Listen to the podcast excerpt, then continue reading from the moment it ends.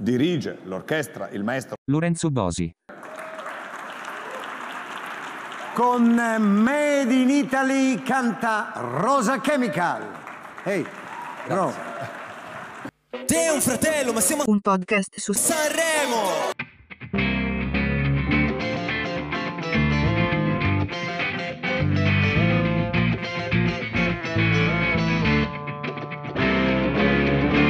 Nell'ultima settimana ho fatto una quantità industriale di previsioni impossibili sul festival, eh, tipo la vittoria di Paola e Chiara, Anna Oxa la più intonata di tutti, Gianluca Grignani sobrio. Mai avrei immaginato che potesse piacermi il pezzo di Rosa Chemical. E invece mi piace un casino.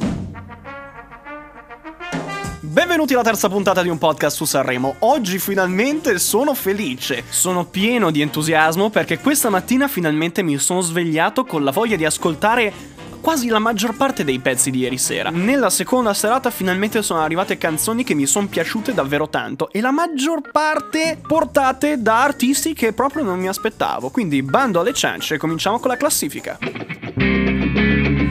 Allora, partendo dal basso, direi che possiamo toglierci ritorno Setu, Shari, Will ed LDA, perché nella mia testa non stanno partecipando a Sanremo quello quindi big, stanno partecipando a Sanremo Giovani. E nonostante LDA e Setu mi siano anche piaciuti abbastanza, ugualmente non voglio espormi. Al decimo posto il ritorno dei Modà, che sono partiti svantaggiati perché sono stati scongelati apposta per Sanremo. Avessero fatto uscire qualcosa prima di Sanremo o comunque se avessero già fatto qualche apparizione pubblica gli sarebbe tornato molto utile. Non solo per allenamento personale, perché Checco dei Modà ha fatto veramente molto fatica a cantare la canzone per tutti i tre minuti, ma anche per riportare un po' in auge la gigantesca fanbase dei Modà che era esistente fino a 8 anni fa più o meno. Un gran peccato perché la canzone non è neanche affatto male. Circa. Buon arrangiamento, il testo pensavo fosse. La, la canzone si intitola Lasciami continua a dire lasciami, ma non parla di una persona, parla della depressione di cui ha sofferto Checco dei Modà negli ultimi anni. Tirando le somme, direi 5 per i Modà, sì. Al nono posto gli articolo 31, portando un pezzo Operazione Nostalgia che è poco da canzone in gara e al massimo era da ospitata. Ma oltre a questo, pezzo non male, una buona performance, ma appunto, ripeto, non da Sanremo. Voto 5. All'ottavo posto, a sorpresa Levante, che ha portato una canzone non facile da cantare, con un testo impegnativo, quindi la canzone da 7, l'interpretazione da 5, facendo la media Levante 6. Ci tengo comunque a sottolineare che l'ottavo posto di Levante, il nono posto degli articolo 31 e il decimo per i Modà è assolutamente immeritato, visto che al settimo posto troviamo Paola e Chiara, sulle quali davvero riesco a dire molto poco, perché hanno portato Raffaella Carrà in quello che sembrava un festival di Sanremo di Pippo Baudo negli anni 2000. Cioè, ai tempi avrebbero fatto anche molto bene e probabilmente avrebbero anche vinto. Però mi viene la paura che Sanremo stia diventando sempre più simile all'Eurovision Song Contest, dove viene premiato di più il trash e la ballabilità di un pezzo rispetto alla canzone in sé. Paola e Chiara, NV, non valutabile. Benvenuti signore e signori, ben trovati all'interno della testa di Rosa Chemical, dove tutto è amore, libertà, gomme, uguaglianza, smalto, piedi, mascara, rosa e soprattutto non è etichettabile. Le mani a tempo, se volete! Finalmente un po' di spettacolo in un Sanremo che sembrava essere sempre più insipido. Al sesto posto Rosa Chemical, la sorpresa di questo festival. Il mio compagno di merende dell'infanzia vogherese, anche se la sua provenienza diventa sempre più un mistero, visto che TV Sorrisi e Canzoni dice che è nato a Voghera, provincia di Pavia. Su Wikipedia c'è scritto che è nato da tutt'altra parte nel torinese. In un'intervista ha detto di essere nato a Voghera, provincia di Padova, che non esiste neanche, e il motivo è che lui non ha origini da accostare. Lui non è la copia di nessuno, non è la versione elegante di Achille Lauro, è semplicemente Rosa Chemical, che ieri sera ha messo a tacere qualsiasi critica pre-festival. Rosa Chemical, voto 9. Adesso vado a controllare se ho la febbre perché davvero non mi riconosco. Al quinto posto, Giorgia, alla quale, come per Marco Mengoni, costano tanto le alte aspettative pre-festival. La versione in studio del pezzo è molto bella. L'arrangiamento orchestrale non fa impazzire, in particolare quella tastiera MIDI molto inizio anni 90, quel pop inglese tipo You dei Ten Sharp, che non vi posso mettere perché ho già messo Roma- Rosa Chemical prima e se non mi buttano giù per copyright è un miracolo. Ma il problema dell'esibizione di ieri sera è stata proprio la voce di Giorgia, che ha sbagliato arrivato cantando l'inizio che doveva essere fatto in una maniera un po' più soft, andando subito forte con la voce. Sperando che stasera possa far meglio, al momento un'esibizione da 3 con una canzone da 8, messo insieme, Giorgia 6. No, non è vero, 5, 8, 3, 2, eh, 5 e mezzo ho fatto lo scientifico. Giorgia, 5 e mezzo. Ora faccio un attimo un casino e ribalto la classifica, perché per Lazza e Madame, rispettivamente al quarto e al secondo posto, vorrei il beneficio di poterli riascoltare, in quanto le loro canzoni non mi sono ancora arrivate. Cioè, riconosco che sono due bei pezzi, ma non li ho ancora capiti a fondo. Per ora, quindi, entrambi rinviati a giudizio e un 6 politico. Quindi arriviamo a Tananai al terzo posto, un'altra sorpresa, perché se l'anno scorso aveva colpito per la sua forte stonatura, quest'anno invece portando una canzone decisamente più semplice, però una ballad sanremese molto elegante, è riuscito a dare una buona performance vocale. Un testo un po' banalotto, perché eravamo da me, abbiamo messo i Police, la band di Sting, era bello finché ha bussato la Police, la polizia. Dai, questo è evitabile. Però per il resto, non un brutto pezzo. Lui adesso cerca di non apparire più come il belloccio che viene lì a fare lo sbruffone, ma più da bravieux. Bravo ragazzo in milanese, per i diversamente nordici. Nel suo caso invece ha superato di molto delle aspettative che erano un po' basse, perché l'anno scorso una canzone che è arrivata ultima in classifica, anche se poi è stata una delle più ascoltate, ma ci si aspettava le sue solite stonature, che però non sono arrivate, è stato abbastanza preciso.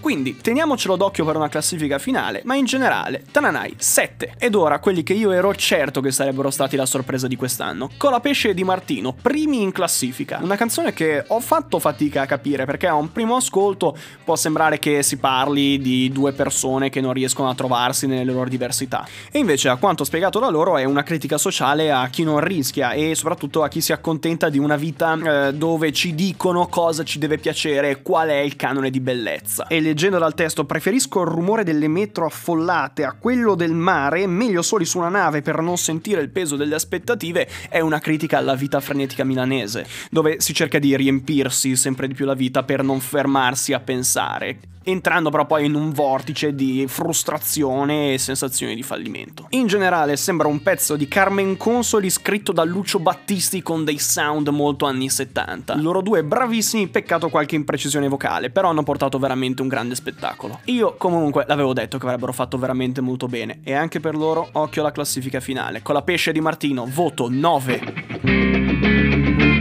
Il commento generale della serata direi di toglierci immediatamente la parte più fastidiosa. Ovviamente sto parlando del freestyle di Fedez sulla Costa Concordia, che per quanto abbia detto delle cose che io posso anche condividere, non riesco a difendere i modi, perché se finalmente la Rai era tornata a dargli fiducia, dandogli l'opportunità di avere un suo programma sulla seconda rete, Muschio Selvaggio, che va in onda in questa settimana di Sanremo su Rai 2, lui ha deciso per l'ennesima volta di fregarsene, tirando in ballo questioni che, ripeto, sono assolutamente condivisibili. Il problema è questo modo di fare da megalomane che continua ad avere, che gli porterà sempre più odio addosso. In un certo senso portando al centro dell'attenzione non quello di cui si sta parlando, ma se stessi. Stessa cosa che ha fatto anche sua moglie. Dovrebbero assolutamente prendere lezioni da Drusilla Foer. Quello sì che è stato un monologo. Questo è quello che voglio vedere sulla TV di Stato. Questo vuol dire prendersi a cuore una causa e parlarne. In questo caso sulla condizione delle donne in Iran insieme a Pegam Shipur, attivista appunto iraniana. Al momento ho fatto pagelle solo sugli artisti, ma Pegà e Drusilla Foer 10, 10, 100,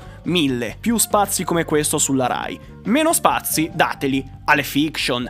Hanno rotto le balle ogni... Cioè, ieri sera, dopo tre canzoni, dopo due canzoni anzi, interruzione per portare sul palco una serie tv di cui non si è capito niente perché hanno fatto tanto gli altarini a questo ispettore che manco si è capito ispettore di che cosa con il bambino napoletano che prendeva in giro Amadeus sull'Inter e non me la sto prendendo perché prendessi in giro l'Inter perché anch'io prenderei in giro l'Inter al momento. Però continue interruzioni per fiction che nessuno guarderà mai, anche meno. Regina della serata sicuramente Francesca Fagnani, che con la sua eleganza, la sua professionalità e le sue doti da conduttrice è sicuramente riuscita a compensare ciò che Chiara Ferragni non è riuscita ad essere. Primi ospiti musicali della serata il trio Morandi Ranieri e Albano, che sono riusciti a tenere incollati allo schermo gli italiani per 27 minuti, in quanto tutti preoccupati che prima o poi uno dei tre a furia di esagerare con la voce gli venisse un coccolone. E invece alla fine Albano ha anche avuto il coraggio di fare in Eurovisione 5 flessioni davanti a tutti, che col suo peso e con la sua età, 80 anni ieri, non è mica male. Io comunque più leggero e più giovane non credo riuscirei ad arrivare al, al 5 flessioni, quindi per favore Albano diventa il mio personal trainer. Ospiti musicali invece internazionali, i Black Eyed Peas che non c'entravano praticamente nulla e nessuno si ricordava di loro, almeno in, sala, tranne un violinista dell'orchestra, Fabio, mi sembra si chiamasse, che è stato chiamato sul palco per inventarsi traduttore simultaneo per una sera e ci è riuscito anche egregiamente. Ed ha avuto anche l'occasione di dimostrare buone doti comunicative e di conduzione, quindi Fabio spero di rivederlo veramente molto presto in televisione. Nell'attesa tra l'ultima canzone e la comunicazione della classifica, Amadeus ha scelto di chiamare Angelo Duro, uno stand-up comedian troppo esagerato, sia per Sanremo, sia per l'Ariston, sia per la Rai. Siamo giunti alla conclusione anche di questa terza puntata di un podcast su Sanremo, ma prima di concludere andiamo un attimo a vedere cosa aspettarci da questa sera. Oltre agli ospiti musicali, i Maneskin, Peppino Di Capri e San Giovanni che canterà con Gianni Morandi, un momentino carino, gli occhi sono sicuramente tutti puntati su Paola Egonu, la pallavolista italiana che alcuni giorni fa ha ricevuto il consiglio non richiesto dal ministro dei trasporti e vice premier del governo italiano di non parlare del razzismo in Italia. Perché l'Italia non è un paese razzista razzista, almeno secondo il vice premier. Io comunque sono qua per parlare delle canzoni e dello spettacolo, cerco di avvicinarmi il meno possibile alle polemiche, quindi sicuramente domani se ne parlerà tantissimo, ma io se appena appena possibile cercherò di evitare. E con questo vi ringrazio nuovamente per essere arrivati al termine di questo podcast che sto cercando di stringere sempre di più per avere un ritmo più veloce comunque una durata più breve. Attendo come sempre i vostri commenti sulle canzoni, sul podcast, su come state, su qualsiasi cosa. Nuovamente rinnovo l'augurio di un buon Sanremo a tutti e l'appuntamento di nuovo è a domani pomeriggio per il commento delle, vabbè, non di tutte le 24 le canzoni, però sicuramente daremo un'occhiata a ciò che ci aspetta domani sera, la serata delle cover. Ha diretto l'orchestra Lorenzo Bosi, suona Aldo Skay.